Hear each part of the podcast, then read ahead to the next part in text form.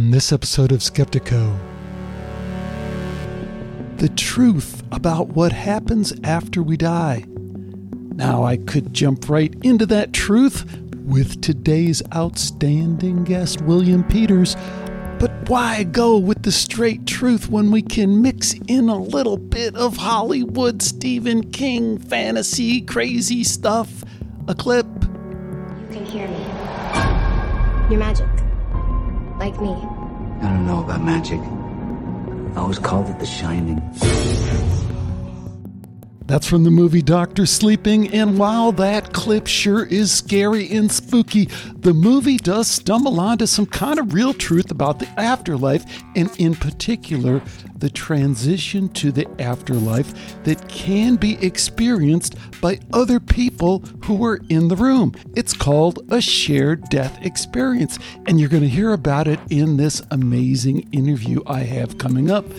But first, another clip from the movie where Danny, and yes, this is Danny from The Shining, all grown up. Anyway, Danny is in hospice with this older gentleman who's dying, and Danny is experiencing that crossing over. What a visit from Doctor Sleep really is. So what do you see, Doc? I see your twin sons, 4 years old. Can you see them? I do. Lord, look at that. Like a deck of cards. All out of order.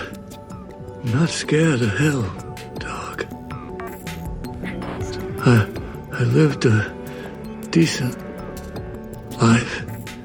Don't think there is such a place anyway. I guess I'm scared. There's nothing. We don't end, Charlie. I know that for certain. I don't know much else, but I know that we don't end. Not bad. But how about this? How about one of the world's leading authorities on shared death experience? A psychotherapist who studied it for over 30 years, runs an organization with multiple PhDs, including medical doctors who've looked at the phenomenon. So what does today's guest, William Peters, find? How about this story? Imagine this. At this point, this guy's already had a very traumatic near-death experience when he was just 17 years old. Nearly killed him, very nearly paralyzed him. He recovers from that, and he dedicates his life to kind of service, winds up through a series of events, working with homeless people, people in need in San Francisco. And as he's telling the story that he's about to tell, circa 1980s, this happens to be a lot of people who have contracted AIDS and are dying and are completely shunned and ostracized by society. So they're living in these burned out buildings in the worst parts of downtown San Francisco. This is back in the day when there were worse parts of San Francisco. Now it's all $1 million condos. Nonetheless, William has his first encounter with a story that is a shared death experience. It's unbelievably remarkable. This is among the most important research, scientific medical research that's coming back to us right now. Because, again, when we say shared death experience, these are a group of people, living people, who witnessed that transition, that crossing over. And when you study it scientifically, like today's guest, William Peters, has done, it lines up with so many other things we know about survival. So here's one of the stories from the interview you're about to hear. I said, Brad, would I be able to talk to your other brothers? And, you know, he was like, kind of, okay, but like, really, like he's a little bit hesitant, you know, I'm still a mental health worker, you know, and, you know, we have not treated this community well, quite frankly, but we had a good enough relationship. So I remember going down there, taking this long walk, from the Tenderloin District of San Francisco across Market Street. This was abandoned, many buildings burned out. It was not safe, drug deals, prostitution. And there we are, we hike up one set of stairs, cement only, concrete only. And there is these tents and a fire pit, and some of his brothers are there, but this was midday. And so there's just a few of them there, but they had been there. And so I remember talking to them, and I asked them, and they looked at Brad as if to say, do you want us to share this? And they did. But what they did was they acknowledged an experience that was profound. But what I knew in their eyes that it was profound. And they talked about the light. And they also stumbled upon their words because, as I learned later now with, hundreds of interviews, the ineffability of this experience, but they gave me enough to know, okay, we are talking about a shared experience. One of the things I think is so incredible about that, again, putting these pieces together. So you've had a near-death experience, so you're open. But when we step back, this is so paradigm shattering that I just don't think many people would be put in that position where they could absorb any of that. I'm going to add another piece of information that was also central in this. I was living and working in Central and South America, and most of the people I was working with were indigenous people. These were shamanistic cultures, and I was listening, and I remember hearing these expressions of journeys. This is the language that these Aymara people were sharing with me as I would spend a good deal of time with them. And it fit because my near-death experience, as you've so keenly identified as a transformational experience in my consciousness, if you will, and my understanding of how this world is put together, their experiences fit with that. So that's great. And it's really an amazing interview. And I could just leave it at that, but I can't help poking in there with a little bit of Skeptico stuff, because as somebody like this ups the game in terms of bringing such important science to the table, I think we have to equally up our game in terms of bringing the inquiry to perpetuate doubt. That's excellent. And I'm sure that you are going to be effective and make a difference, just like you've made a difference already. I have a slightly different spin on it. My take is, number one, we are all leading rich spiritual lives. And as plain and ordinary as that might seem to you and I, we have to look at the fact that that completely contradicts the paradigm that we're all in. The second point for me is that we all have the ability to choose the light at any time and every time. And along with that, for some reasons that we don't totally understand, some people don't choose the light. And people choose the darkness consistently sometimes. And unfortunately, what we have witnessed and we have to come to grips with is some of those people have reached very, very powerful and influential positions. Add to that the fact that their motives and who they are is often hidden and deceptive. So with that, this is the working hypothesis. This is the other part going a little bit further that I'm not asking you to agree with, but I just want to throw on the table. And that is as it relates to medicine and religion. There's obviously many, the majority of people in medicine are working in a heartfelt, light warrior kind of way.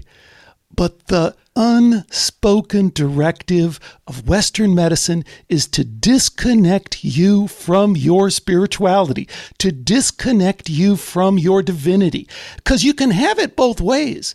They could jump over tomorrow to your understanding of this broader view of consciousness, this more accepting view of divinity, and nothing would have to change in medicine. So the fact that they hold on to it, I think, is important, and it can't be overlooked. And then I think when we look at religion, I think there's the same thing going on in a lot of ways. And that is wonderful people, amazing experiences that people are having with the spiritual, but fundamentally an unspoken directive to become the sole, or at least primary, intermediary between you and divinity, between you and the light, between you and spirituality. That's what religion wants to do. Stick around. My interview with William Peters is coming up next. Welcome to Skeptico, where we explore controversial science and spirituality with leading researchers, thinkers, and their critics. I'm your host, Alex Karras, and today we welcome William Peters to Skeptico. William is the founder and director of the Shared Crossing Project and author of the newly published At Heaven's Door, What Shared Journeys to the Afterlife teach us about dying well and living better. He's a very smart guy, undergraduate degree, Berkeley, master's, Harvard, longtime psychotherapist, lots of advanced training, which we might even talk about, very interesting stuff there. And beyond all that, William is one of these people who just has an amazing life of service to others. And that's going to come out as we talk about his story. We're going to talk about this shared death experience science and the very researchy stuff that he does, and that's great. But what I hope we get to is the spiritual stuff that is really, I think, at the core of what this guy's work is all about. So, William, congrats on the book, and thanks so much for joining me on Skeptico. Alex, thanks so much for having me. It's a real honor to be here. Very nice of you to say. So, I guess the natural place to start, because a lot of people have heard of the shared death experience, but plenty of people haven't. Give us a quick definition, and then we'll talk a little bit about your background. Yeah, so the shared death experience happens when somebody dies, and a caregiver, loved one, and sometimes a bystander will report that they feel like they shared in this journey from the human life into the afterlife. And the afterlife is the term that our research participants use. They say afterlife, and they often say that it's a benevolent afterlife. Great. And the backstory on this is amazing. It can jump off in a million different ways, but you came to this because you had a near-death experience when you were 17 years old, which really pivoted your life in some, I guess, ultimately positive ways, but also some challenging ways. And it leads you to sitting in a seminar with Dr. Raymond Moody, who a lot of people know and go, oh, yeah, he's the guy who coined the term near-death experience, which he did. But he's also the first person to talk about the shared death experience. And I love the way you talk about the circumstances that brought you there, and then you weren't even aware of this, but in a way that echoes at several points in your life. It's like making sense for you of these experiences that you've had that didn't make sense before. So maybe you want to walk us through your story, which is really quite remarkable. Thanks. Yeah, I think you're right. Contextualize this a bit, because, I wasn't the type of guy who in high school could see myself studying death and dying and spiritual experiences around them. But at 17 years old, I had a really, tragic near-death experience in a skiing accident, a high-speed skiing accident, crushed my spine, was catapulted out of my body. I mean, for your audience, it's a classic near-death experience. Moving away from my body on the ski slope, very much at peace, completely sublime feelings, watching my life be reviewed for me, seeing the teachings of karma right there. Like the intricate detail of this movie of my life was just stunning. Everything mattered. And then I'm in this beautiful galaxy, moving through the rib tunnel. I see the light. And when I see the light, I had a response very unlike most NDEers. And that is, I knew I was dying, and I knew I'd been there hundreds, if not thousands of times before. But I also did not want to die. As pleasant as this place was that I was in, I was not ready to die. And I pled with, I grew up Catholic, so I pled with God and said, don't let me die. Don't let me die. And I was essentially in that light for a long period of time. It felt like very comfortable, very much at peace. But then at one point, after my pleading, I felt this pushback energetically on my being. And in that moment, I heard, make something of your life. And that was it. And that was an ominous statement to me. I didn't know what that meant, but I think unconsciously I've been working out that command for quite some time, because I'm very much aware that I was given a second shot at life here. And, the severity of that skiing accident was that, an orthopedic told me I was 1/32nd of an inch away from being a paraplegic. And so I've lived with chronic pain and difficulty walking at times and what have you. But So that experience got into me, but I did not think of that experience for another decade, as far as I can remember. But it did change me. And I appreciate you bringing up that this kind of service mission that I seem to have gravitated towards in my life, because after college, I went straight to Central and South America and found myself in the midst of two civil wars, each in Guatemala and the other in Peru, and was working with a great deal of death and destruction and poverty and famine and hunger and what have you. And I was there, ostensibly, I thought, to help. But the truth of the matter is these people were teaching me how to deal with my own sense of pain and loss that I was feeling, because I was in really severe pain in my back and body. So the other thing that happened is I came back, worked in the AIDS epidemic in San Francisco. I was a social worker. I was hired because I spoke Spanish, but the AIDS epidemic broke out and ended up working with this community of mostly gay men who were dying in Skid Row in San Francisco. And at that time, we didn't know much about the HIV virus. We didn't know if it was contagious, how it was, we didn't know the extent of the transmissibility of it. So for me, working with this community was considered high risk. But I just felt comfortable and called. But the reason I'm bringing this up primarily is I was starting to hear these profound end-of-life stories. I just want to tee up a couple of things because I really want to hear that story. I want to tell people that in the book, you will find so many of these incredible, and I'm reluctant to even call them stories because William is a professional psychotherapist. On his team, he has very top-notch medical doctor, an anthropologist. These are case studies that they've done, interviews. So he's going to tell these stories, which are incredibly dramatic. And the book is just a treasure trove of these case studies that are very well presented. But they really weave together into this whole narrative of your life. So I just want to add one other thing. When you have your near-death experience at 17, you have nowhere to hang that off of in terms of near-death experience. There is no near-death experience. Raymond Moody, unbeknownst to you, has just coined the term a couple of years ago. And then the amazing thing about this story you're about to tell is you're about now to experience a shared death experience, which absolutely no one is talking about. But again, in this way that we don't understand, your life is being given these events that you were then asked to kind of weave together. So please tell us this first kind of amazing story. Yeah, so I'm, a social worker in San Francisco, and I'm working with this population, and this is a population that is experiencing incredible devastation, death. It's like a plague.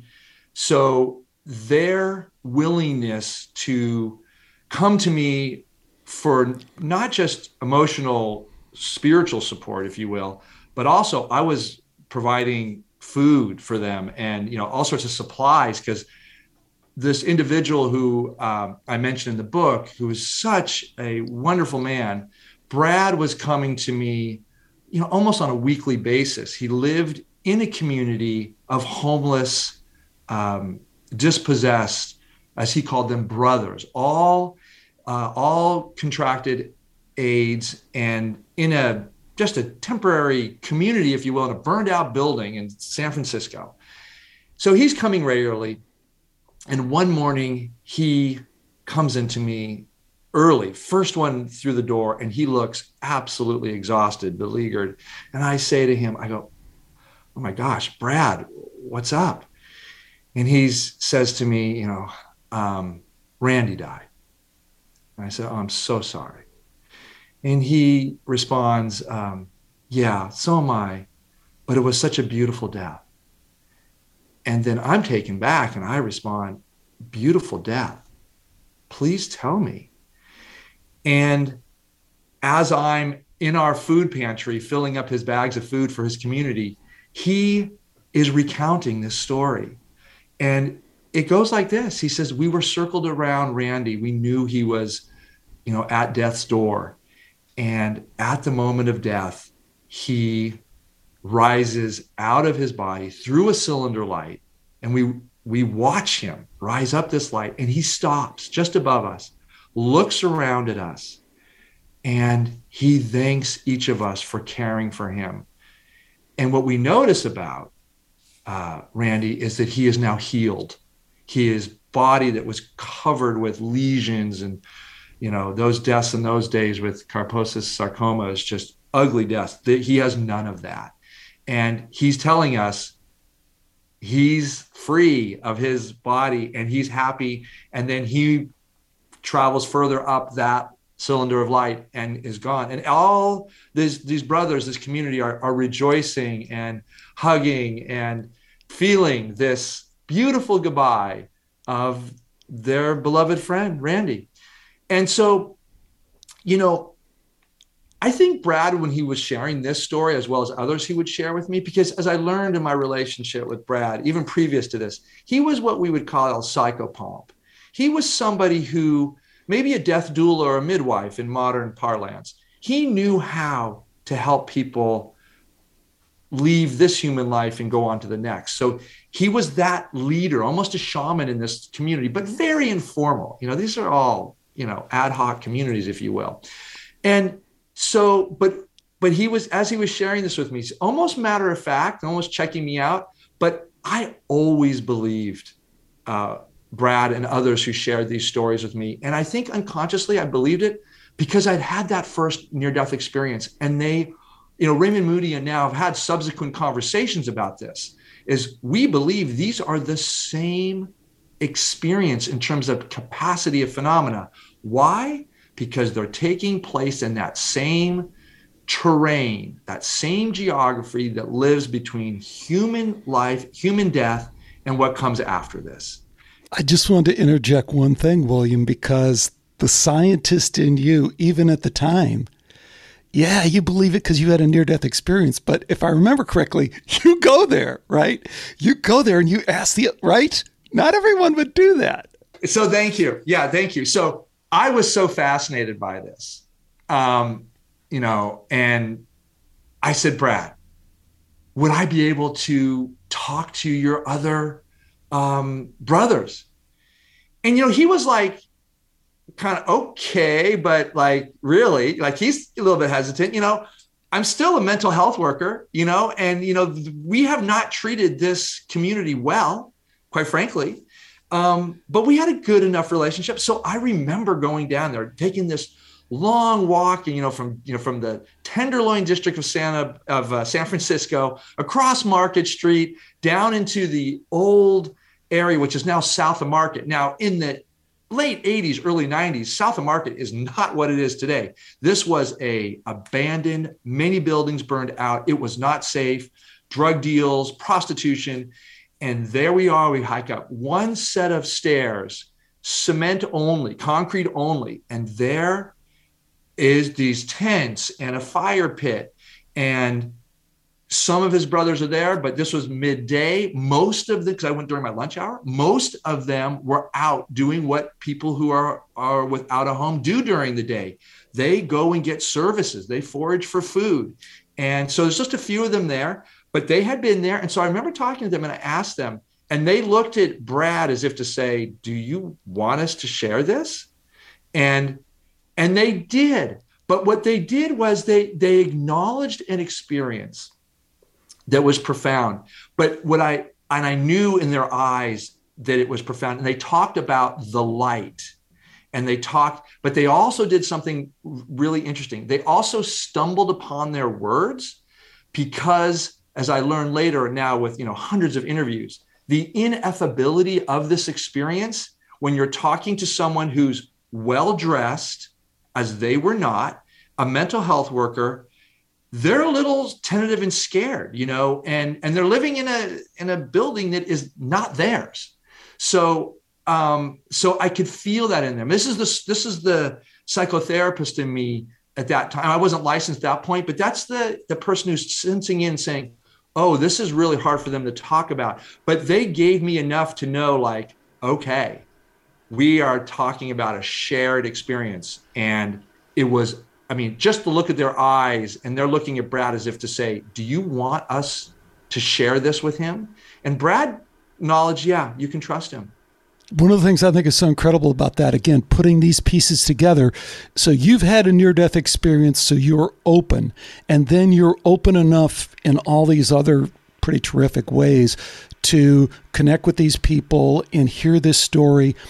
But when we step back, this is so paradigm shattering that I just don't think many people would be put in that position where they could absorb any of that. Because again, this is way, way outside of anything we consider within this consensus reality thing that we talk about here. And we're going to talk about that some more, but I don't want to lose the fact that this is paradigm shattering. We're talking about a group of people who collectively experienced this connection with the afterlife through this person who is making that transition. I mean, I could say it over and over again. That's so remarkable. It's so remarkable. And it's so remarkable that you were the person who was there because you were uniquely able to take that experience and run with it the way that you have with this book and with this project and with this whole thing. Yeah, well, thank you for saying that. You know, I'm going to add another piece of information that was also central in this, and that is, you know, I was living and working in Central and South America and working with refugees of these civil wars there. And most of the people I was working with were indigenous people. The Aymara Indians in southern Peru and also, of course, in Bolivia. These were shamanistic cultures, and I was listening. And as I was, you know, learning my Spanish, I mean, we were both speaking second languages to each other. So when you have that appreciation, you talk slower, you clarify things. And I remember hearing these expressions of journeys. This is the language that these Aymara people were sharing with me as I would spend a good deal of time with them. And it fit because my near-death experience, as you've so keenly identified as a, you know, transformational experience in my consciousness, if you will, and my understanding of how this world is put together, their experiences fit with that because they talked about dream travel and going to other realms. It was a part of their reality. So having just spent 3 years in this environment, coming back and getting my first job and then hearing Brad and others talk about this was like, oh, okay. You know, this makes sense to me. It all kind of fits together. And I will say, I'm a pretty good synthesizer of things. And that with my receptivity and openness, I will say that's one of the things I think I do well. I struggle with a lot of other things, but that's something I can do okay. So near the end of the book, again, the book is At Heaven's Door. You really want to check it out. I think you'll really enjoy it. It is somewhat of a page turner with all these stories. It's not weighted down, but it's also a personal book. Near the end, you talk about the passing of your dad. You talk about it in a very complicated way with the family relationship, which I appreciate. All family relationships are complicated, but it's also a really important story. It's like a bookend to this book, you know, and it wraps up a lot of things and brings them all together in a way. Would you mind telling about that story?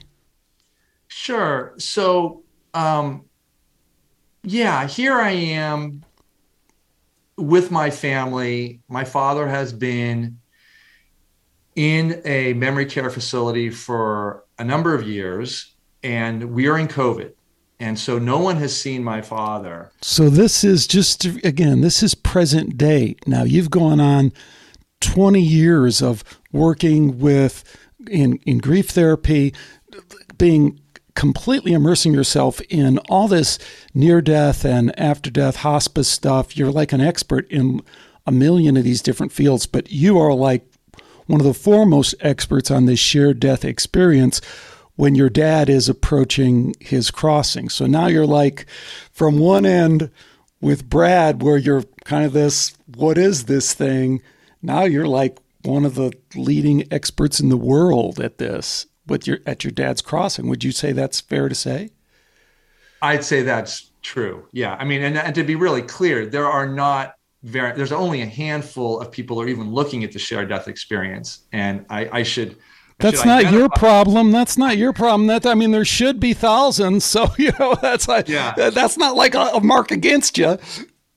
No, absolutely. And, I should say, the research, as a researcher, we have a great team here. I mean, I have Dr. Michael Kinsella, who's our chief of research and comes at this from,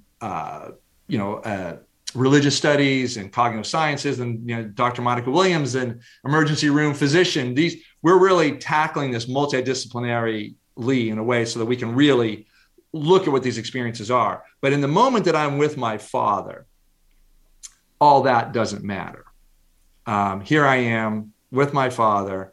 We have been granted access just as there's been an opening in COVID. We're still dressed in PPE, and we're sitting vigil now with him, my brother and sister and my mother, all taking kind of shifts, if you will. But I had the opportunity to be with him most of the day, 4 days. And at the moment of death, a couple things happened that I'll share. One is I'm all of a sudden, I'm pulled into a different space. And this is a common experience. So here's the thing that is really important. As an experiencer, I've had probably a couple dozen shared death experiences. And the thing that is the kind of the gateway experience to it is there's usually a shift in energy, a frequency shift that I noticed in my body.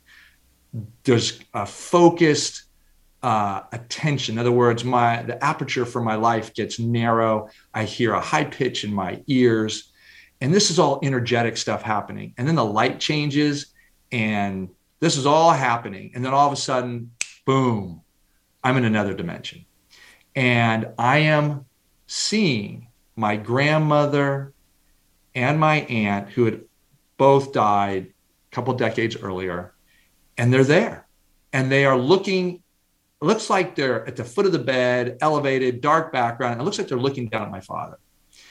That's the angle I'm getting. And then I see this man come across who wishes to actually talk to my mother. I'd never seen him before, but I recognized him energetically as my grandfather because he died when I was 2 years old. And he has a beautiful exchange with my mother. And I say that's more, you can see that in the book because there's something really important that happens there. But I'm now wondering, why are we not taking my father? He is laboring. He's ready to go. And I'm wondering why? Why are we not taking him? Why are you? I'm actually talking to my grandmother and aunt. Why aren't you taking him? And I can see this cylinder of light coming down from where they are about a quarter of the way almost to my father's body. And I get this sense, I've seen these before, and we see it in the research. This light is often a bridge for the dying to travel up as they leave. Oh, we saw that. I just talked about that with Brad and Randy, what he saw. So this amazing experience happens. And that is that they both, my aunt and my grandmother, avert their gaze. And they move out, up above my father's body, basically. And they basically telepathically tell me, this force is in charge. He's in charge. What I really say is he's in charge. Like as I move my attention over to that presence, if you will, and I lock my energy field into it. And I don't know how that happens other than I just move my attention there and I feel this pull on my heart. And bam, I go, oh my gosh, this is that force that I have identified in the research as the conductor. And what I have seen is this conductor manages the transition of a human spirit, soul, call it what you want, consciousness, from a human body into the afterlife. And when I lock on that, I feel the awesome power and force of this being. And it is just, the energy is coursing through my body. I start weeping right there. I go, oh my God. I mean, I can weep right now. I mean, that's the conductor. That's this force that is going to take my father from this human life into an afterlife. And just in that moment, I don't have words for it. It's like, it's the majesty of the universe.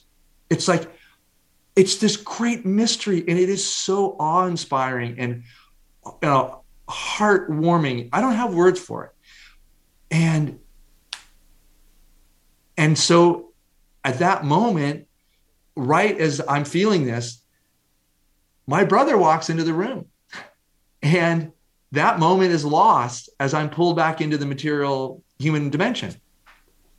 And unfortunately, I was never able to get it back. Because then my brother's there, conversation goes on, even though I should say my mother and sister were there with me when I was having that experience. We were very much kind of in silence, or just like there was a vigilance going on there. So my father dies peacefully, beautifully. And then afterwards, I stayed with the body. The rest of my family members left, gradually, and just said, we're leaving. And I wanted to stay with my father until the morgue came, and to the funeral, authorities came to take his body, the mortuary, I should say. And so during this time, another beautiful experience happens. His caregivers, who'd been taking care of him during COVID, because there was no family members there, knock on the door and ask if they can come in to pay their last respects. And I was like, well, thank you. Yes. So 6 of these beautiful caregivers from all over the world, Alex, these were people that, were speaking English as their second language. Most of them, they were fluent, but it was like, oh my gosh, there are these beautiful people that are here to say goodbye to my father. And they said the most beautiful things about my father. And now, you alluded to this, and I do go into more detail in the book. I'd had a challenging relationship with my father. He was a business person and a venture capitalist, and he'd done well in Silicon Valley. He could not understand his spiritual son. He just couldn't. And he couldn't understand even the psychotherapist. He just didn't just jive with him. So we had a relationship that had some tension in it, certainly distance, and more than anything else, a lot of disappointment about not being able to see each other and connect. And I expressed that to my father, to his corpse, saying, you had such a wonderful, loving relationship with these caregivers, but we didn't have that. And I'm sad about that. And in that moment, I'm in another visionary state, and I'm watching a movie that has scenes that some I know that I can kind of remember, but most of them I could not. In other words, oh my gosh, where are you getting this footage from? Because that was not anything I remembered. I would remember the place maybe, or that chapter of our lives together, but the actual scene and the feelings and the expressions, no. And so for me, this is what we call that shared life review. And I was watching a review of our life together. And in the, in our research, we've identified 3 different types of life reviews. This is one of them, where you're reviewing your life with the departing loved one together. And it was healing for me to see that there were times when I knew that he loved me as best he could. And there was also the delivery of a very important message, and that is that my father was not just my father. He was a human being as well, who had his own challenges, traumas, tribulations. His father died young, and he lived a life with that grief and not having the tools to work with it the way I was given tools to work with it, my own grief. So these are very, very healing experiences, this life review. And so, it's really important for us when we look at the shared death experience that you said quite well, it challenges our scientific medical perspective on things. Absolutely. you know, here we are, I'm in a relationship with having these experiences, you know, with a consciousness seemingly that by fiscalism cannot exist anymore. And here I am having this experience with what I'm experiencing, interpreting as his consciousness in some way. There's some way we are still in relationship, even though he is, you know, this is now an hour or two after his physical human death, medical death, I should say. So, but the transformation that I experienced in my relationship to my father because of the shared death experience was so healing. And this is, you know, I'm a psychotherapist. I work in end of life, and I want these experiences to be known because they're healing. They're fascinating, but they're more than anything else, they offer a different, wholly more meaningful and healthy way to look at not just death itself, but what is the purpose and meaning and context for our human life. The sense that we survive human death and go on.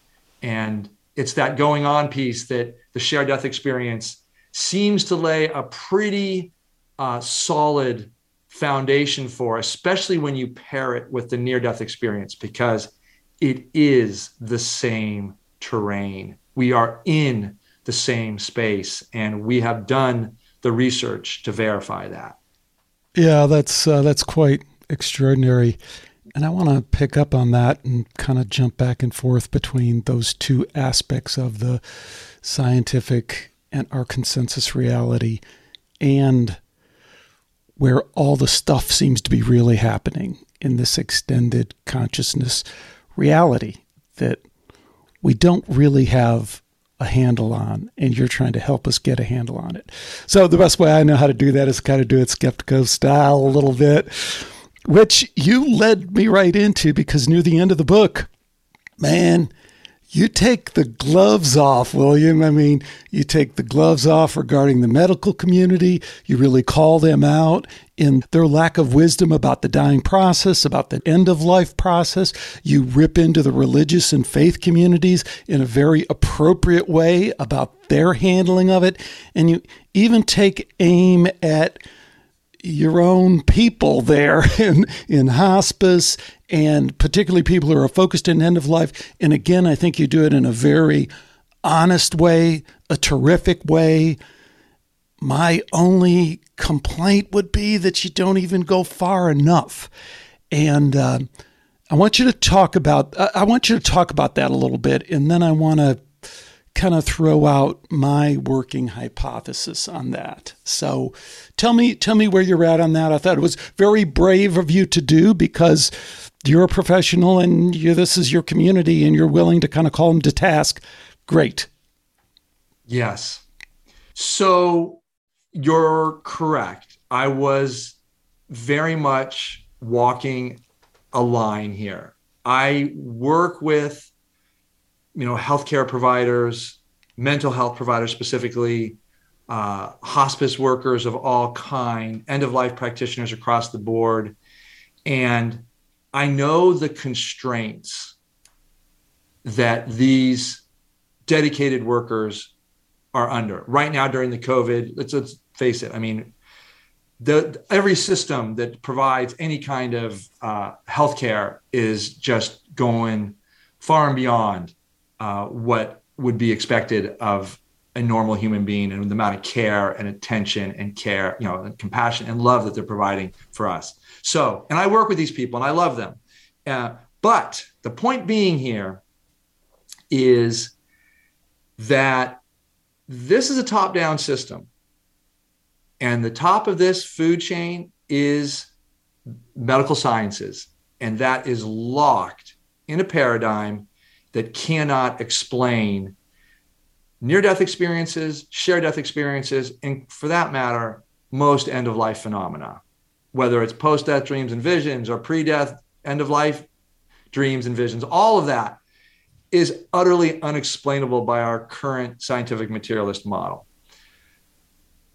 There are so many good people within that system that know about the experiences I'm talking about, and yet they can't talk about it. My fundamental goal was to give those people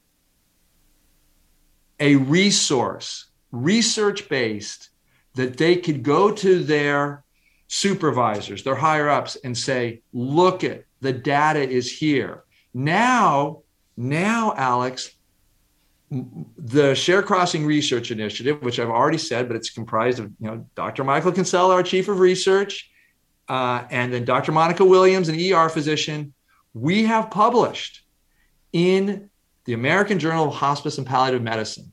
That is a leading journal. This is a foundational piece that basically validates the shared death experience with a robust research, qualitative, of course, but it's robust and it's significant and it's getting attention. We're also just published in Omega, Journal of Death and Dying. And so we have now put our stakes in the ground in both the academic and medical communities. And this book now connects not just the public, it's a public interest book, it's a general audience book for sure, but the leading, the people that are really buying this up now in droves, from what I've been told, are all sorts of hospice workers and end-of-life workers and mental health people, because they know that these experiences happen, but they want to know how they can talk about them and have a scholarly literature that can back them up, because you can't talk about these experiences in a lot of medical settings without being essentially reprimanded. Like, don't talk about those hallucinations. Those are delusions. Don't affirm something that's not real. And so now to answer your question directly, my goal is for this book and our research to put a wedge right in there just to get space so that good people working every day with death and dying have the support and affirmation to say, hey, I can talk about this. Here's the data. Yeah, that's excellent, much needed. And I'm sure that you are going to be effective and make a difference, just like you've made a difference already. I have a slightly different spin on it. My take is, number one, we are all leading rich spiritual lives.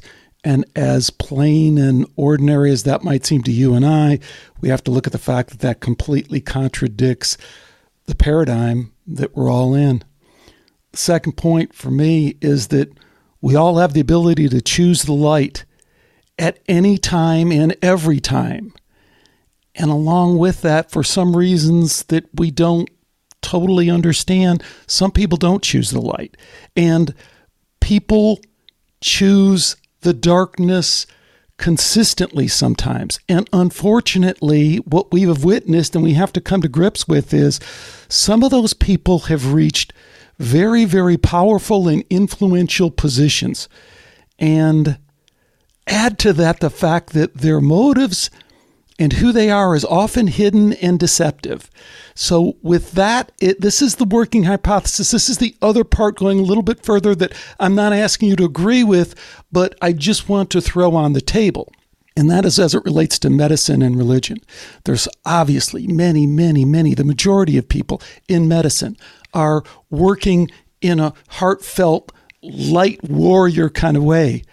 But the unspoken directive of Western medicine is to disconnect you from your spirituality, to disconnect you from your divinity. That is a directive that is in there. This is my hypothesis, not yours. It's not like, because you can have it both ways.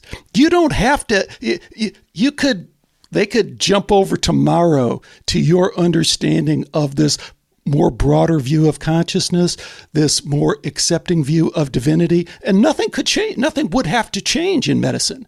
So the fact that they hold on to it, I think, is important, and it can't be overlooked. And then I think when we look at religion, I think there's the same thing going on in a lot of ways. And that is wonderful people, amazing experiences that people are having with the spiritual, but fundamentally an unspoken directive to become the sole, or at least primary, intermediary between you and divinity, between you and the light, between you and spirituality. That's what religion wants to do, So It's a little bit darker than where you're at. I understand with the wedge and the line that you have to take. I just want to let you know that that's what's on the table for me, even if I'm not going to be there all the time. And hey, you know what? I appreciate the book because you're willing to at least go part of the way there. And as one of your colleagues, Dr. Monica Williams, in the book we're talking about, At Heaven's Door, puts it, you know, doctors are trained, this is her quote, to be body engineers working inside a disease-based system. And I don't know, it's kind of scary in a way. You bring up two extraordinarily relevant points about the role of modern medicine in terms of its relationship to humanity, to the subjects, if you will, that they're charged with caring for. I know the perspective you're talking about. I see it more often than I wish I had to admit and acknowledge. There is absolutely, and Dr. Monica Williams was very clear in stating this, that the training for doctors, it's changing, but historically, body engineers is what they are. And to look at spirituality and the notion that the being they're working on actually is more than just a physical body. Our medical system is getting there, and there are certainly people within the system, I assure you, I work with these good people every day that hold that, and they're trying to transform the system. But I would be not true to myself and my experience to deny what you're saying does not. That perspective is operative, and it takes place in our medical system far too much every day. And I want to be an agent of change in that, sensitive to the training they had, offering the entire system a more holistic, a more science-based, true science. Let's look at this phenomena. Let's listen to these good people who have these experiences, who knew nothing about them. I have identified a pattern that is so difficult to deny. Let's look at this as scientists, not as people who are devoted to a paradigm that doesn't hold up, but they need to hold on to it because that's how you maintain your membership in the medical club. Believe me, I have some fierceness in me about that because I don't want to tell you how many times I have been with, you know, my clients, patients, and they're receiving medical care for a body, but the soul and spirit is telling everyone in the room, I want to go home. And the medical community is committed to prolongation of human life at all costs. So that human spirit with emotions and feelings is being hijacked by the medical model. And this is all not ideal, let alone, it's not ideal, it's not healthy for everyone in the room, dying and caregivers. So, Alex, I'm with you. I just want to also say that the model is what it is, but there are so many good people in it trying to change it. And I put my support and connection and community with those because they reach out to me all the time, saying, William, can you talk here? Can you speak at Grand Rounds? Can you do this? I want you to meet this person. We've got an opening here, you know? And there are a lot of, I'll say it, there are a lot of white-haired old men who are in this patriarchal system because that goes with this too. And they are sunsetting, and good people are coming in with a much broader perspective that are true scientists that are willing to listen to the research I've done and others. There are others doing similar research. And I'm hopeful that we're going to get changes. It'll be pockets first, like anything else. It will happen in some areas, and the rest of the country medical system will follow. For the religious piece, I also will concur with you. I have a great deal of disappointment that spiritual care and chaplaincy is reticent to take up the shared death experience and other end-of-life phenomena in any rigorous systemic way. In other words, to really pursue the education and the research that would demand that they change their end-of-life spiritual care protocols and methods. I think there's kind of a comfortableness, and all spiritual care. And when I say spiritual care, that includes chaplaincy and all the type of care you get for spiritual life in end-of-life settings, because they go by different terms depending on where you are in the country and world, for that matter. And there's an openness amongst a lot of spiritual care providers, for sure, but there's not the willingness that I've seen yet to really explore what these phenomena are and to bring it into the canon of understanding of end of life and what is being experienced by the dying and their caregivers. And if we know that shared death experiences are happening, what does that mean for our care? Like, how, first of all, should we have education for anybody who comes into hospice and says, hey, just so you know, these experiences happen. And here's a series of end of life phenomena you may see. We call all of them shared crossings. So here's end of life visions and visitations. Here's terminal lucidity.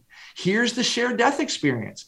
Here's various forms of after-death communication that when you're done with the dying, you may be visited by him or her and welcome it, because everything we know suggests that these are missions from the other side to tell you that they're alive and well.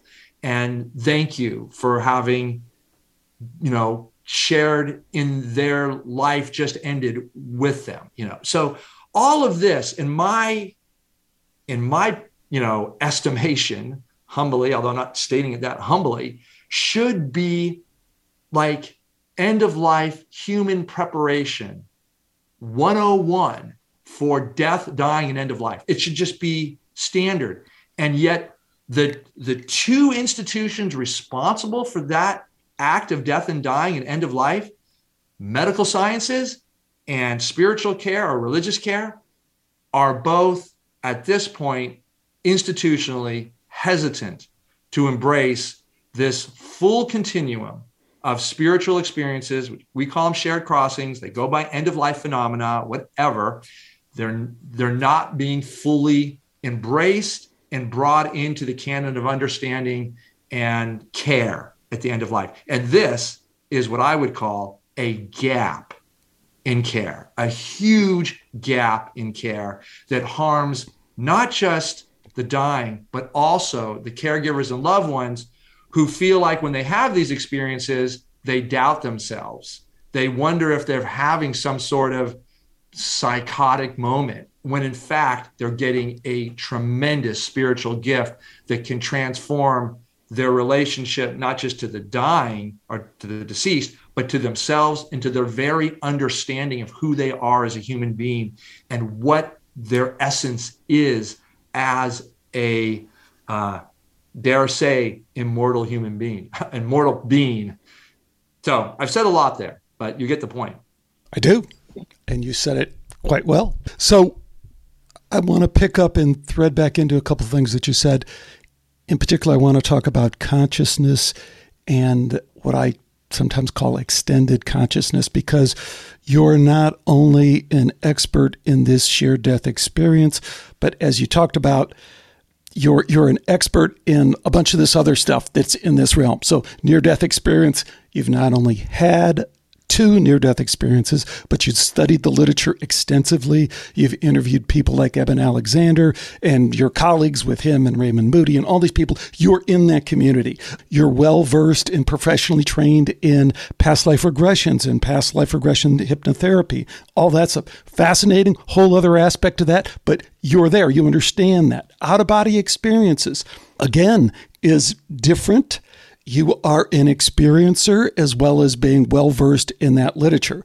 So I could go on and on. You mentioned some other ones, but my starting point on this is always to kind of step back, really. And again, we've pounded on this a couple times. We're going to pound it on it one more time. All these different bodies of evidence and the science that goes with them completely contradict this you are an epiphenomenon of the brain, consciousness is an illusion. This is just completely insane from a historical and cross-cultural perspective. It's just so silly. So if we can just kind of put a bow on that and say, okay, that's done. We're not even going to worry about wrangling that, which is just a distraction and kind of gets us thing. What you have done and what you offer us the opportunity to do with this book, At Heaven's Door, and with this amazing body of case studies that you've put together on shared death experiences, you give us the opportunity to kind of catapult past a lot of that stuff and start asking some really interesting and very challenging questions about extended consciousness. Questions that, you know, as wonderful as your summation is and your call of hope to people and your very positive message, not taking a darn thing away from that. But there's some challenging aspects of this as well that I just have to throw on the table.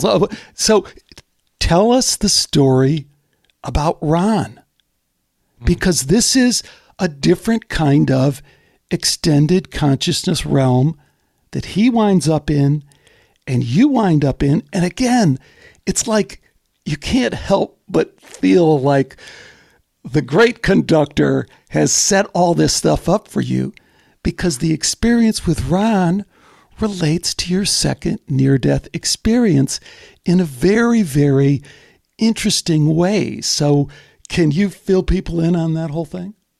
Yeah, I think probably better here, Alex, is to start with my second near-death experience, because it lays the contextual understanding for my one of my early and quite formative shared death experiences. So I think I'm 30 years old, and I contract a rare blood disease, idiopathic thrombocytopenia. It just means essentially that I have a very low platelet count. I'm at risk for drowning in my blood. So I go into the ER, the emergency room in Kaiser Oakland, and next thing I realize, I'm in a ceiling in a room that I realize is the ICU. It's really important the way I'm saying this, because I have no idea who I am anymore.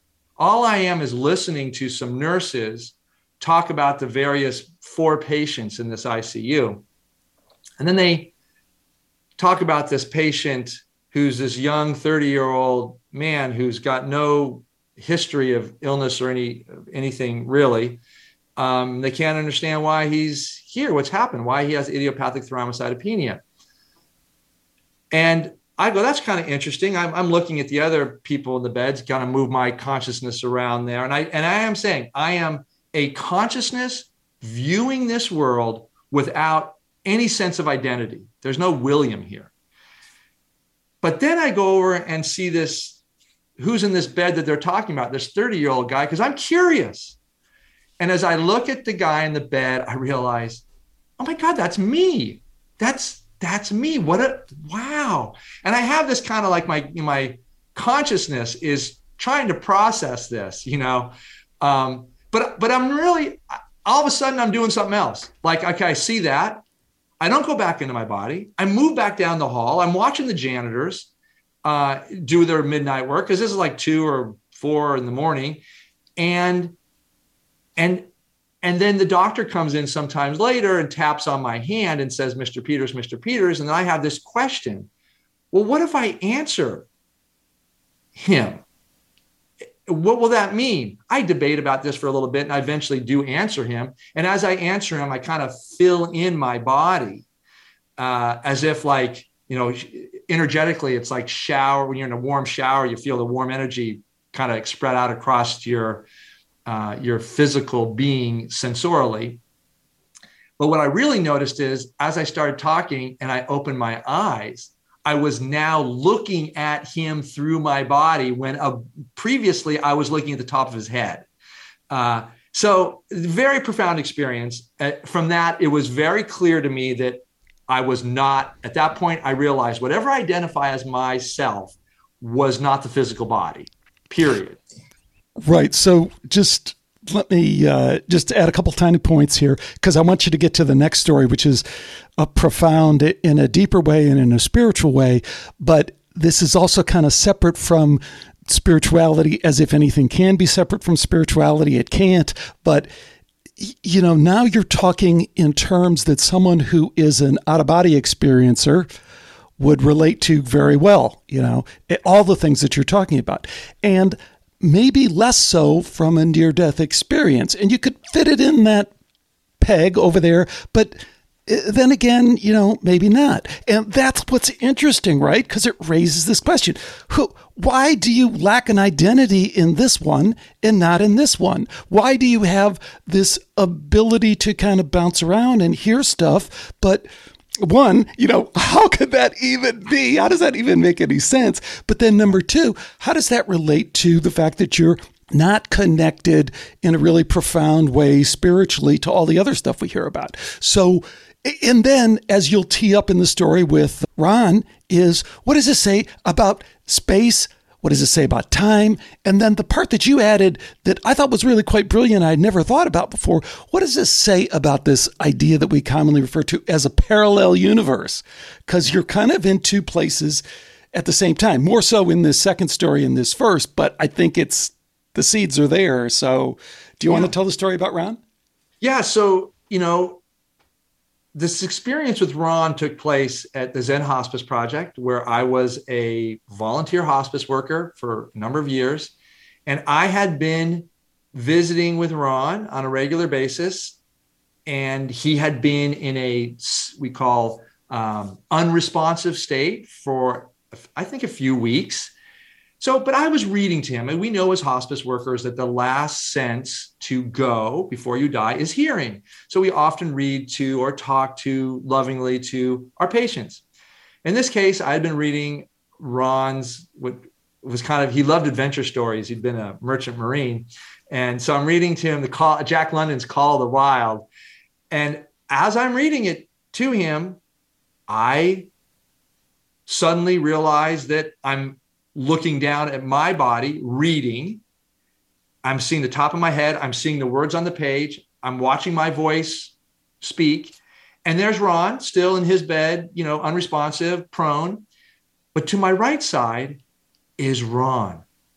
Ron is there with a big smiling face, eyes, these white eyes, just looking and glaring at me. He is so happy. He's smiling, his teeth.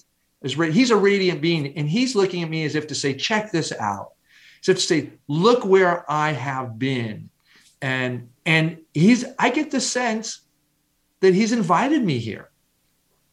And I'm just with him. I'm a little stunned, but appreciative and sharing this moment with him. I can't tell you how long I was there. I don't think it was that long because we didn't really have any more significant, you know, communication, if you will. But sometime later, I'm back in my body reading. And I think I just kept reading. And then a few moments later, I stopped and I said, I got to talk to my supervisor about this because I love my supervisor. You know, his name was Eric Pochet. He was a veteran of the AIDS epidemic previously. So I've been doing hospice work for, you know, two decades, I think would be appropriate. And I shared it with Eric, and he said to me, oh, William, you know, this was the 24-bed open hospice, I should say. So old hospital, you know, indigent people of San Francisco. And so a lot of death happening. And it's a long hallway. And as I'm walking with him, I share this experience, and he doesn't even stop walking. He goes, William, phenomena rolling by. Just let it go. You know, Mary needs you in bed 4. And I'm like, oh, okay. Well, this is indicative of a lot of things here, Alex. One is, here's a wonderful man. Everybody loves Eric. Super knowledgeable, wise, Buddhist, been through it all. And he kind of dismisses my experience. So I would have a lot more of these experiences, you know, different types of shared death experiences while at hospice there. I never mentioned boo about any of this to anybody. I got loud and clear. This is not something you talk about. It's whatever. But here I am sleekly fascinated by these experiences, you know, and I mean, I would, they were, to be clear, I would have a lot of experiences that were more about what we call changing the geometry of the room, changing the time-space continuum. So there's something about that death vortex opening up and, you know, feeling the buzz in my ears and the light changing and the hard angles of the room, the right angles getting softer. And then feeling the pressure on my chest, the rising up. And then all of a sudden I'm in a different space that's, you know, but would you call that an out of body experience? I'd have to go through a variety of them to go into them. And I do not go into them in the book because they're too detailed. But the point being here is there's many points here. One is that experience I had with Ron, which happened about 10 years after my second near-death experience in the ICU. That space I was at Zen Hospice Project was very similar. It was the same location, just up high, just below the ceiling. So, you know, as a researcher and experiencer, I know the different dimensions. I'm still in this human realm in a certain way, just at the kind of outer edges of it, because I know if I go a little further, well, everything changes. We're no longer in a physical dimension. And I can look down and see it, but where I am is not in it. So that's a conversation for another day. But this really affirmed, once again, wait a minute, I have an existence as a self of some type, which I'll just call consciousness, that survives a human body, that is not dependent upon a human body and certainly not a brain. And the other piece about this is, in this situation with Ron, I did maintain a sense of connection to, you know, William reading that book down there. But I think that's because there wasn't any trauma involved. I mean, I was just popped out. I don't know if that happens, but with the blood imbalance, I was unconscious I was in a darker space. I do remember just nothingness for a while before I came to in the ceiling of my bed. And I don't know why in the ceiling of the ICU. I can't explain all that. I mean, I probably could if you were to ask me deep questions, but they're both the same in the out-of-body feature and a separate consciousness from the physical body brain, but they're a bit different in my sense of identity with William, the human being. Sid, I think that's super interesting. And I think we need to kind of try and parse it out a little bit, if I can ask you to do that, because we do have this connection to, like you mentioned, shamanic traditions and other wisdom traditions. And then we have all sorts of other stuff that we don't even have to get into here, but are talking about these other extended consciousness realms, and they talk about them in the way that you just did of, oh, this one's close, this one's far away, this one's above, this one's below. And then that's kind of from a non-spiritual perspective. And then when we get into the spiritual perspective, things shift a little bit and we're confronted with the really, really big questions, which the biggest to me always is the hierarchy of consciousness. You know, you're already referring to it in a way, even though you don't use that exact language, but the conductor is at a higher, if you will, level than some of these other folks. And what does that say? It implies God, for lack of a better term, but we're kind of uncomfortable with that. But even, I want to pull that back and saying we're uncomfortable with that. Forget being uncomfortable or comfortable with it. Just from a phenomenological kind of perspective, we have this one experience that doesn't seem to have any of that, but completely defies time, space, and sequence, you know, this parallelism. And then we have this other experience that seems to be all about this big vertical leap that you're going to make in terms of spirituality. You know, this is terrain. We do have to... It does it? Do we have to dig into this? Does this, because you face such an enormous challenge that you've laid out, which is just, you know, you got everything on your plate, just with hospice, you know what I mean? That's on your plate right now, help people. But the big meal is still out there as well. Is what does all this stuff mean?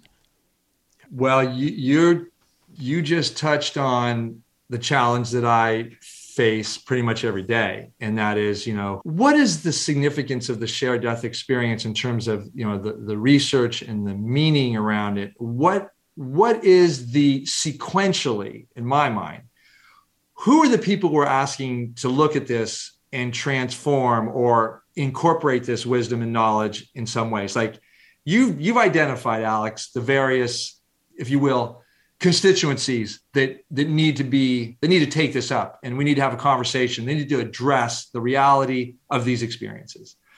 Or they need to steer everyone away from addressing this as much as they possibly can, because it doesn't really fit in with the way things are, either where they want to take things, or even on a simpler term, just upsetting the way things are right now. So, that's just how I want to throw my 2 cents in. Yeah. And in a certain way, I feel myself wanting to be, well, I can tell you where I go organizationally, because I run this organization. Where are we going to allocate our resources and attention?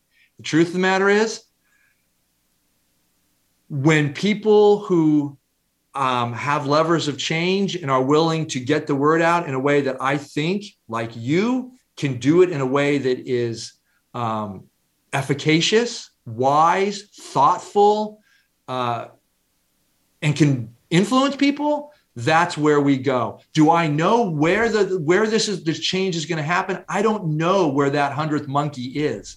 It could be in medicine. Hey, it could be that, the Surgeon General stands up tomorrow and says, I want to say something. My granddaughter gave me this At Heaven's Door for my birthday, and I got to tell you, I had one of these things. Okay, well, now we've got a game changer, and I'm willing to respond to that. Or a big influencer, you're certainly huge in your particular field of what I would say consciously oriented spiritual people who are looking at new models that are actually more reflective of the way things are, say kind of simply. But, it would be great if, Oprah Winfrey, said, hey, by the way, I heard about these and I had this with my aunt, whatever. So what I'm saying to you is, I don't know where the transformation is going to take place. I don't know what that lever is going to be. I do feel very strongly, Alex, that it's going to happen, because you can't deny this. The letters I have received, the emails from just the last month of having this book out, has been absolutely spectacular. People from all walks of life saying, I had this, thank you. I've never shared it. And, and even medical doctors saying, I had this with my mother. I've never been able to talk about it. And I see patients all the day that share these experiences every, not all the time, but every now and then I hear these in my medical practice, and I don't know what to say, even though I've had it. So I don't know where it's going to happen. But I do feel it will, and maybe I'm just an optimist. But you're that's awesome. You are a people helper. You are in service, and that's just such a beautiful, beautiful thing to see and to experience someone who's doing that and has done that for so long. So I got it. You got to do that. Totally get that. I'm going to hit you with one other one, though, that adds a little bit of color and complexity to this, which I really appreciate that you don't shy away from that in any way. You deal with it head on. You just have a heart that says, let me help the people who I can help right now. Let me help comfort them. Let me help. Because grief, I like that we haven't talked about grief, because grief is complicated, and there's another show can talk about all that. But you work with people who are really, really crippled by grief, and you're trying to help and all that. So let's do this as we kind of head towards wrapping this up. Back to the strangeness. Can you tell us the story about Gail and the clink of the china? Because this is another one that, again, I just got to pull back a little bit, because you get into the shared death experience like, oh, wow, this is great. And then you got to check yourself every once in a while and go, what? Clink of the china? What the hell? Yes.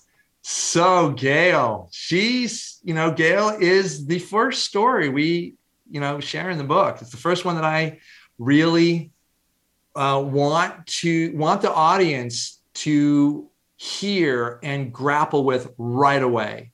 So Gail is in the hospital with her father, and her father, you know, she doesn't know where he is on the map of life. Doesn't know if he's going to get out of the hospital. Doesn't know if, you know, this is his moment. So she's in the hospital bedroom with him, and he starts coding. So the medical staff ushers her down to the waiting room, and she's alone in the waiting room. And what she describes is she finds herself in a visionary realm, walking down a beautiful path, and she feels the presence of her father with her. She doesn't say that she actually sees him, but she knows that she is with him. And they're walking down this beautiful country road, and then all of a sudden, she sees this little path go out to this kind of other estate, if you will. Estate's probably too much grandeur, but there's a gate, and there's people behind that she hears talking, and she hears voices of people either that she remembers from her childhood who have predeceased her and, of course, her father. And what she hears is that these people referring to Walter by his childhood name, by his younger name, the name that was only used in the family when he was, you know, in his 20s or something, in childhood and 20s. I think it's like Walter or something, because now as he grew up, they call him Walt. But she recognizes these voices, and she recognizes the names being exchanged. And she's thinking, oh, my God, there's my aunt who died. And there's my grandmother who died. And she's putting this together. And then she hears the clinking of the china and she realizes at that moment she hears Walter's coming. He's coming. And now we are getting this sense of what, you know, I have defined as it was known before. Raymond talked about this too, Raymond Moody, this welcoming party, well known in the near-death experience. And here we have it again in the shared death experience. They're preparing a party, a gathering to welcome Gail's father home. And as she approaches the gate, she realizes this is a boundary upon which she cannot pass. This is the boundary in the spiritual realm. We know this well, both in the NDE and the SDE.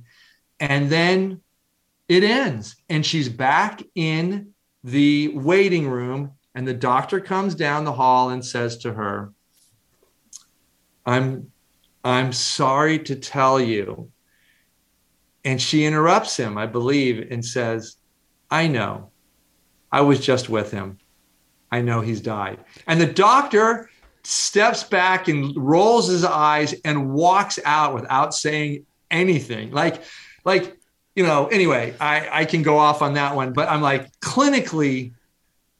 So there's two things here. So you've got Gail with this spectacular welcoming party experience with her father into the next dimension, you know, into the afterlife. It's benevolent. So for Gail, what's so profound about this and what we see for all of our, and I say almost all of our experiencers, is this sense that her beloved father is now alive and well in a beautiful afterlife, being greeted by known family and relatives, welcomed home. And so for Gail, and many other SD experiencers, she knows that her departed loved one is in a great place. And this radically transforms her grief. Like, she's not wondering where her father is.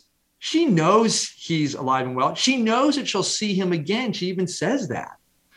And her fear of death is completely alleviated. This is one of the great hallmarks of these near-death and shared experiences, is that our relationship to death and dying is wholly transformed from one of fear and anxiety to one of wonder and awe and receptivity to this great event, this great adventure that awaits us all. So, and then the last piece I'll say about this, but I don't want to end here because it's not a positive piece, but my yearning, my longing for Gail and anybody who has any of these experiences in a hospital is that when a medical professional, and usually it's a doctor who comes to the surviving loved ones and announces a death, says, "Hey, I have some news for you. I'm really sorry to say to you." And then, you know, at some point, Gail has the confidence. Now, Gail is a very confident person. So she told the doctor right there, boom, this is what happened. But my hope is that that medical professional will say, "Oh, Gail, that's wonderful. You had a shared death experience. Tell me more. I want to know more about this. That is such a gift. This is known in the research. You are so blessed to have this. And I would love to hear more right now. If you feel comfortable, I also have someone on staff who knows all about this. We want to help you make sense of this. And we want to affirm that what you had is a known experience that is a gift that you can continue to be with. And the research suggests that this is really beneficial for you and your loved ones." That's what I hope for. Yeah, that's awesome. It's a great story. And again, you know, William tells a great story. He also writes a great story. This book, like I say, it's kind of a page turner. You're going to want to hear story after story. And I guess we should add, you know, and talk about the Shared Crossing Project and sharedcrossing.com, because the other thing that Gail can do in this situation is you're kind of filling the gap, right? So she could go to sharedcrossing.com and she could find someone where she could feel, I'm sure she'd feel a real welcoming about that experience. And that's an unbelievable gift that this book brings. Haven't said that, because we said that over and over again. I do want to take this story in a slightly different direction as well. Because again, I think this is one of the barriers to really the acceptance of this whole stuff, all this stuff. And people like you and I in our community, we can have a tendency to not fully appreciate what that paradigm change is like. You know what? Because we forget our own paradigm change. You are different. You had it at 17 through a near-death experience. But for the rest of us who don't have those experiences, it's a lot of grinding on it. I'm a smart person. How could I not know about this? The world works the way it works, and I'm comfortable with it. How could everything be upside down? Because that's what you're really kind of demanding here. Gail's story does not make any sense from a consensus reality perspective. It doesn't. And we can't pretend like it does or shoehorn it back in it just doesn't make any sense. And what it points to, I think, the really challenging part is that maybe our barrier to understanding Gail's story is understanding just how clouded our consensus reality perspective is, because everybody you're talking to, William, is coming back and going, "No, you don't get it. That's real. You're not real. You're not experiencing reality. When I was there, that was reality. This isn't reality." That's a lot for us to kind of wrap our head around. And I'm sure you struggle with that. I'm sure you probably struggled or have struggled with it yourself, but I'm sure you also struggle with it with the people you try and serve. Yeah, you've said that very well, Alex. One of the frequent comments we hear during our interviews, and of course, you know, I feel the same way being an experiencer, is that dimension that we go to during these experiences is more real than real.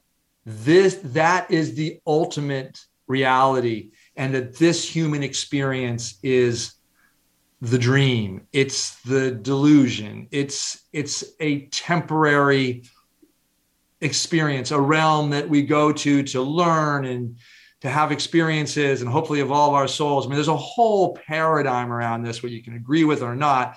And not all our experiencers will say what I said, but they will, when they've had a particular experience, assert that the human experience is not the ultimate reality. Where they went during that often short period of time is the ultimate reality. And often we hear the term, that's our true home. That's where we truly reside. Great. A couple other things let's just throw on the table if we can. You've also, really understand the work of Gregory Shushan, and you've studied it. And have you collaborated with him at all or talked to him at all? I have not. But I do see us will be speaking at some conferences coming up. I do hope to meet him. I have just a tremendous amount of respect for his work. It is so challenging in such a good way, really stretches us, not just spiritually, but multiculturally. And I think that is what we need that in spades. So I'm a huge fan and admirer of his work. Great. And so am I, for all the reasons that you said, because if we were going to pull back a little bit and say, let's try and get a handle on this from this reality, then we'd immediately want to go cross-culture and cross-time to kind of flush out any of those factors that are playing in. And that's exactly what Shushan has done, right? He said, from kind of an anthropological standpoint, let's look at near-death experiences across all these cultures, and let's go back in time as far as we can with these accounts. And it's amazing what he finds. He's kind of reticent to go too far because he's really even more locked into a system that doesn't allow any of his stuff.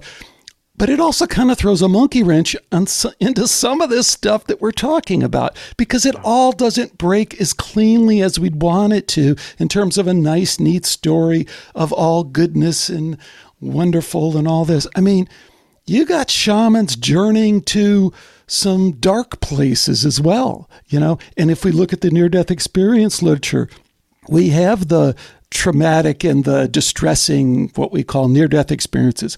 We know they're underreported by researchers, and because they're underreported by experiencers. You don't want to come out and say, I went to hell. The first question is, what did you do? What did you do before that? Kind of thing.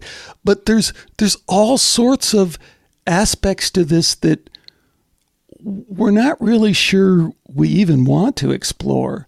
What are some of your thoughts about that? Because I've heard you say you didn't directly come across that in your work, but you got to know that it's out there in some way that we don't totally understand.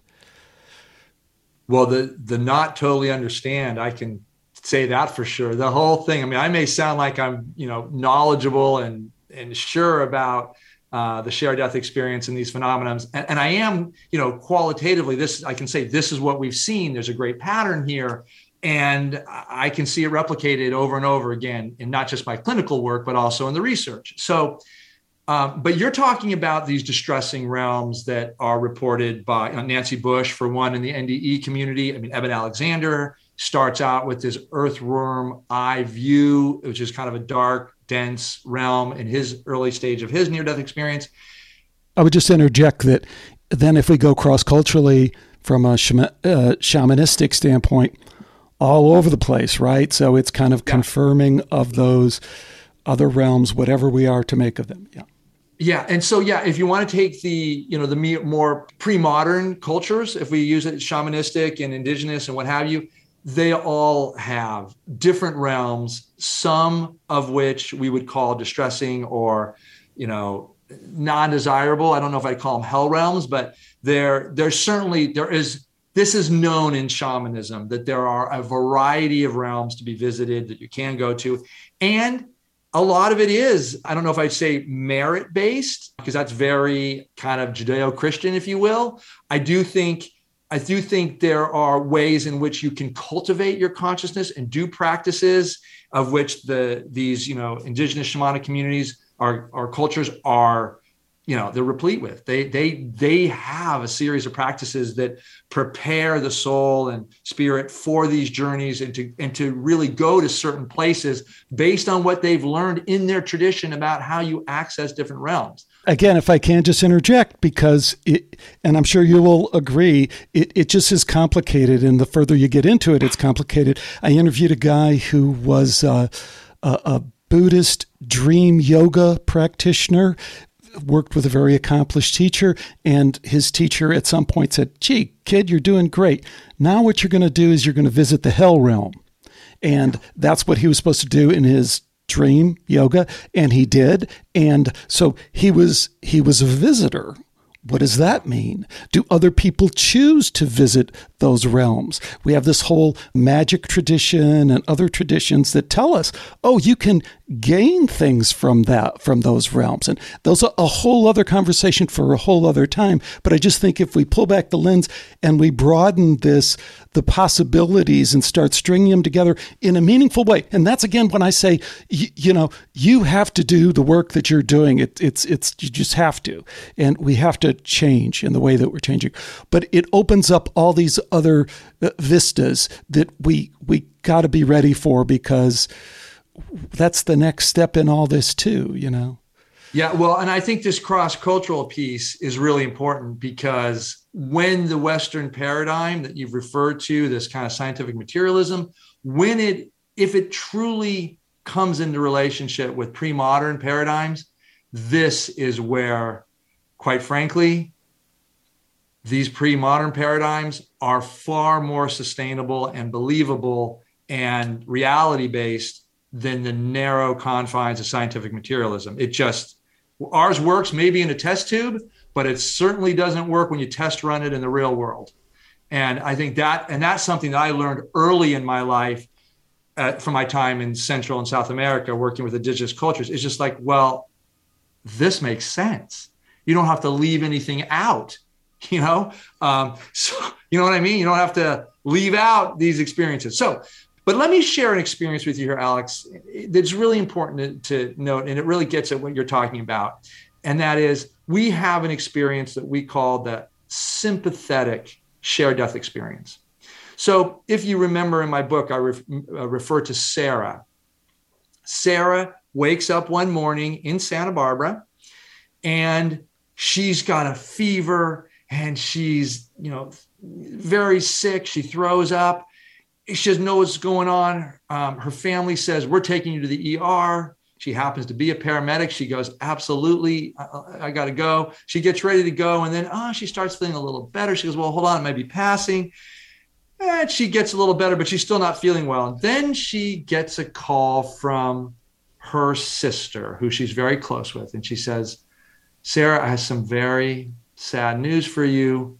You know, your niece died of a accidental drug overdose about an hour ago. And Sarah goes, wow, you know, just broken with grief. And then, as Sarah defines so well, in the ensuing days, she starts thinking, wait a minute, she's a paramedic. She knows what a drug overdose looks like. She's piecing it all together. And then she also realizes something else. I thought I actually, in my experience, I was feeling my niece in some way. I can't explain it, but I feel like I was connected to her. And let's boil it down to the low gravy.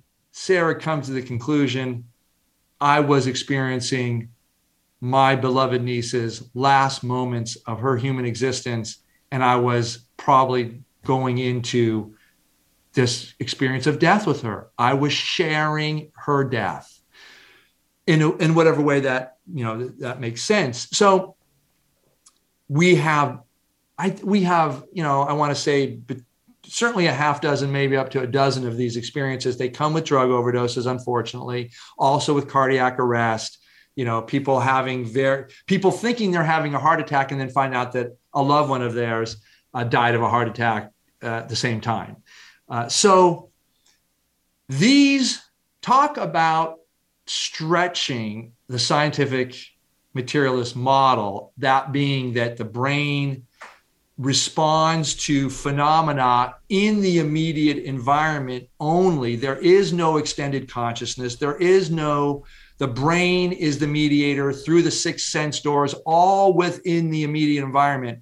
The sympathetic shared death experience blows that right out of the water. Now, of course, most scientists, scientific materialists, and maybe reasonable scientists would say, you know, you only have a dozen cases, could be conjecture, people get sick, you know, whatever. But I don't know. I use the reasonable human kind of assessment and say, there's too much going on here. Now, of course, I've had these experiences and I've studied them, so they fit in my paradigm.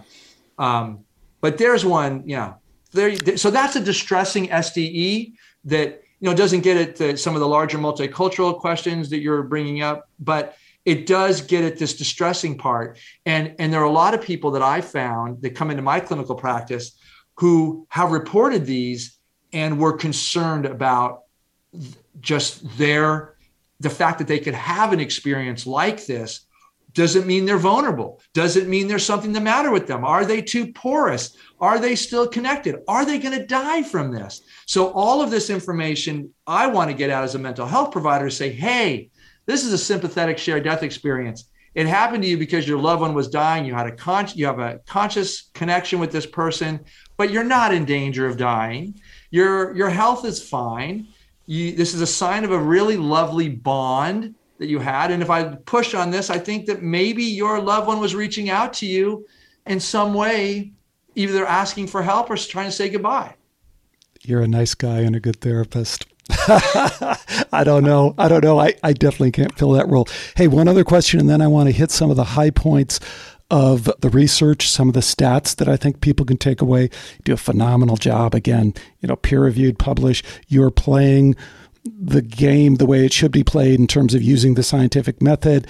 And, you know, we can't totally bash science. And that's, I guess, my last question too, you know, is the technology angle on this is extremely interesting, challenging, all those kind of things. So when we look at near-death experience science, you immediately go to resuscitation. We don't know what to make of it, but people are being brought back to life after they die in ways that wasn't possible, you know, kind of a few years ago. And then if you go one step further, and I interviewed these guys, and I don't know quite what to make of them, but I'm definitely not a Luddite. So, you know, push the technology forward. But you look at Gary Schwartz, at the University of Arizona, they're working on a soul phone. They're saying, hey, guys, forget after-death communication, but let's take that after-death communication one step further, and you can type out some messages to the deceased. What do you think? That is, you know, we're talking about the cross-cultural and all the things we can learn from the other wisdom traditions. The flip side of that is we might, from a Western perspective, stumble across some things that are going to add some, you know, seasoning to the stew as well. What do you think about the role of technology in this, both now and moving forward? You know, I have a good deal of respect for Gary Schwartz's work on the soul phone, as you mentioned, and Mark Pitzik, who's been was involved with that. I think he still is. These are smart people using the technological means available and definitely pushing us in this realm. I haven't seen a way that technology could help with the SDE other than this notion of being more formalized in making what has historically been called death compacts, you know, death agreements. You do report, you know, kind of the electromagnetic interference part That's of true. It that is part of your thing. And yeah, I agree. Absolutely. We definitely see, you know, all sorts of, which is kind of historically referred to as synchronicities around end of life. It's a type of phenomena. What Peter Fenwick and Elizabeth Fenwick from the UK call as deathbed coincidences as such. That means, you know, electronic devices in particular, like lights flashing, digital clocks stopping at the time of death or even later, significant dates like anniversaries or birth dates and things like that. I mean, I, we study these. You know, I want to tell your viewers, if you have any of these phenomena, they're related to end of life, death and dying. You know, we are into them and we study them, and we're building a database for this. And my next book is going to be about the series. We call it the spectrum of end of life experiences. I actually crafted this spectrum to capture this full continuum of experiences that begin with pre-death premonitions, go right through end of life visions and visitations, terminal lucidity, shared death experience, all the ADC, you know, the post-death visions and visitations and synchronicities throughout. The technological piece, I haven't seen that really play out other than the way that I've seen you know, the examples you bring up. It's absolutely clear, and I think you saw that in the case in At Heaven's Door, Amelia B, who loses her 13-year-old son to cancer. They talk about lights flashing when they talk about him, and movements of furniture and knocking and all this stuff that we see. But I'm going to tell you something. I think we can do better than that. I think that what the data that we are gathering is, we don't need to go too far afield from really hitting on the shared death experiences that are reporting this connection and amazing phenomena that can't be known any other way. You know, and I just think eventually, as it's really this, it's the credibility we're looking for, Alex. We just need an Eben Alexander to have an SDE. And I mean that because Eben is just a wonderful person. He had a neurosurgeon, associate professor at Harvard, well-respected, wonderful man, thoughtful. We need some more, you know, people of that stature to speak up. I am very well-received. I am grateful that when people hear me talk, and my colleagues, the medical community are very receptive. But we need a major influencer to come out and help us. I think that's going to do more than anything in these. And I don't know if I'm answering your question specifically about the technology. I just don't. When I think technology, I'm thinking the electrical stimulation that happens around a death and dying, of which is well noted in the literature. So as we wrap things up here, let's talk about some of the numbers, some of the stats, because they are helpful. And they come through in your research. And again, folks, this is real peer-reviewed research, as William said, published in, you know, really the top journal in his field, which is all you can ever go to. Just because you've never heard of that journal doesn't mean anything. You're not in his field. So hit on some of these. They're from the sharedcrossing.com website under research. And for there, you can also find all the other things we talk about. You can look at events, media. You can connect with these folks in a meaningful way. But which one of these stats do you think we might want to touch on? I think they're all spectacular. I think the one that, you know, 64% of shared death experiences happen remotely. That means they're not at bedside. And when Raymond Moody was doing his initial research on this, he was dealing only with bedside accounts. But then when I did a lit review, I started, you know, basically seeing the research done by Peter and Elizabeth Fenwick in Great Britain, and they were having these deathbed coincidences. Well, these were essentially shared death experiences, but they were remote. They were not at bedside. And so, and then when I put out, you know, when I started giving talks around this and reaching out to my colleagues and creating a larger net of interest, if you will, then we found out that with our, you know, many hundreds of cases now, that 64% of these seem, 2/3 roughly, are remote. So that's interesting to people. Here's another piece that I find probably of all the phenomena here, this is probably the most interesting to me, is because I'm one of these, 41% of people report having more than one SDE. So that means there's something happening for these people. And I'm going to suggest it's some sort of energetic, constitutional change at the level of psychic, spiritual structure, whatever that means. That's probably a lot of mumbo jumbo, but you get the point, because, you know, I'm an adept in the sense that if I once I had my near-death experience, you know, I had another near-death experience, and I had shared death experiences, and, you know, And now when you get me around Death and Dying, I'm just easy to have them. So, and most people, many people are that way. It's like, once you have one, it begets more. And so the other thing is these meditation practices are, you know, we know that mindfulness practices really seem to be helpful and having people have these experiences. So that's 64% of our research respondents express that they have a mindfulness practice. And that can be meditation, that can be prayer, that can be yoga. And then the last thing that I love is that, you know, almost 80%, 79% of our people who have an SDE are likely to have another experience. We call them shared crossings, another type of spiritual experience related to death and dying. And that's really amazing, because that means that once you have an SDE, you're now kind of more open or available to have other communications with the deceased and kind of have what we call a continuing bond, an ongoing relationship with your departed loved one or loved ones. Awesome. Now, the other stat that jumped out at me is 87% of those interviewed reported that their experience had left them absolutely convinced that there's a benevolent afterlife. Yeah. Wow, that's game changer. Yeah, game changing, but also matches the NDE literature as well. So. Correct. Good point. So, folks, again, our guest has been William Peters.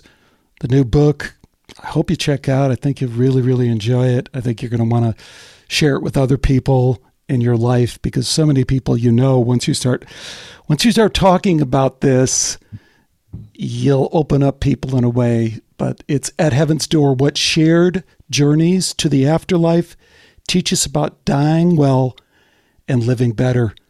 William, awesome work, my man. You are so to be congratulated. I'm so happy you joined me here. Yeah, thank you, Alex. And if I can, I just want to remind your viewers that there's a lot of resources on our website, sharedcrossing.com. There's a video library for people to see firsthand accounts from experiencers.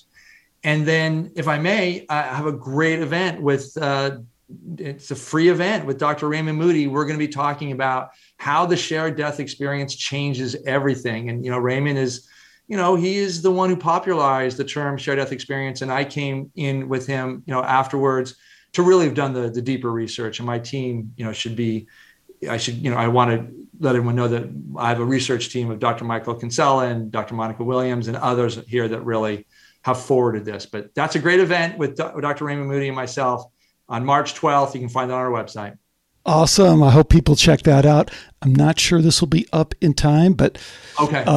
Sorry about that. I can send out a note or something if you send me the link. Yeah. Okay. Because it's a free event. I mean, it's a great event. We're just trying to get the word out, and yeah. So great. Well, again, terrific having you on. I really appreciate it. Fantastic. Well, thank you. You know, it's funny. My publicist said that you were going to be kind of hard on me, and I didn't. I thought you were just you're not hard at all. You're just a great, engaged interviewer. Really the best one I've done. And I've done a fair amount of them. But the other one who did a really good one, I think, is I listened to your interview with Rick Archer. I thought, you know. Yeah, Rick's my buddy. Yeah, he did a really good job. Yeah. Well, you guys both give long interviews. This is almost 2 hours. So I just wanted to get through it, and I didn't want to I never go this long, but I just wanted to cover what we had to cover, because this is so, you know, this is your life, but I mean, this is so, so important on all these different levels. So I appreciate you spending the extra time. Well, thank you so much, Alex. Thanks again to William Peters for joining me today on Skeptico. One question I tee up from this interview, the obvious one: what do you make of the shared death experience? I think it's incredibly important scientifically. What do you think? Let me know. Love to hear from you. Love to hear from folks who are listening. Anyways, there's some more great episodes coming up. I promise you that. Next one, oh my gosh, this is... I don't know. I'm still rocked by the next one. Anyways, stick around for all of that. Until next time, take care. Bye for now.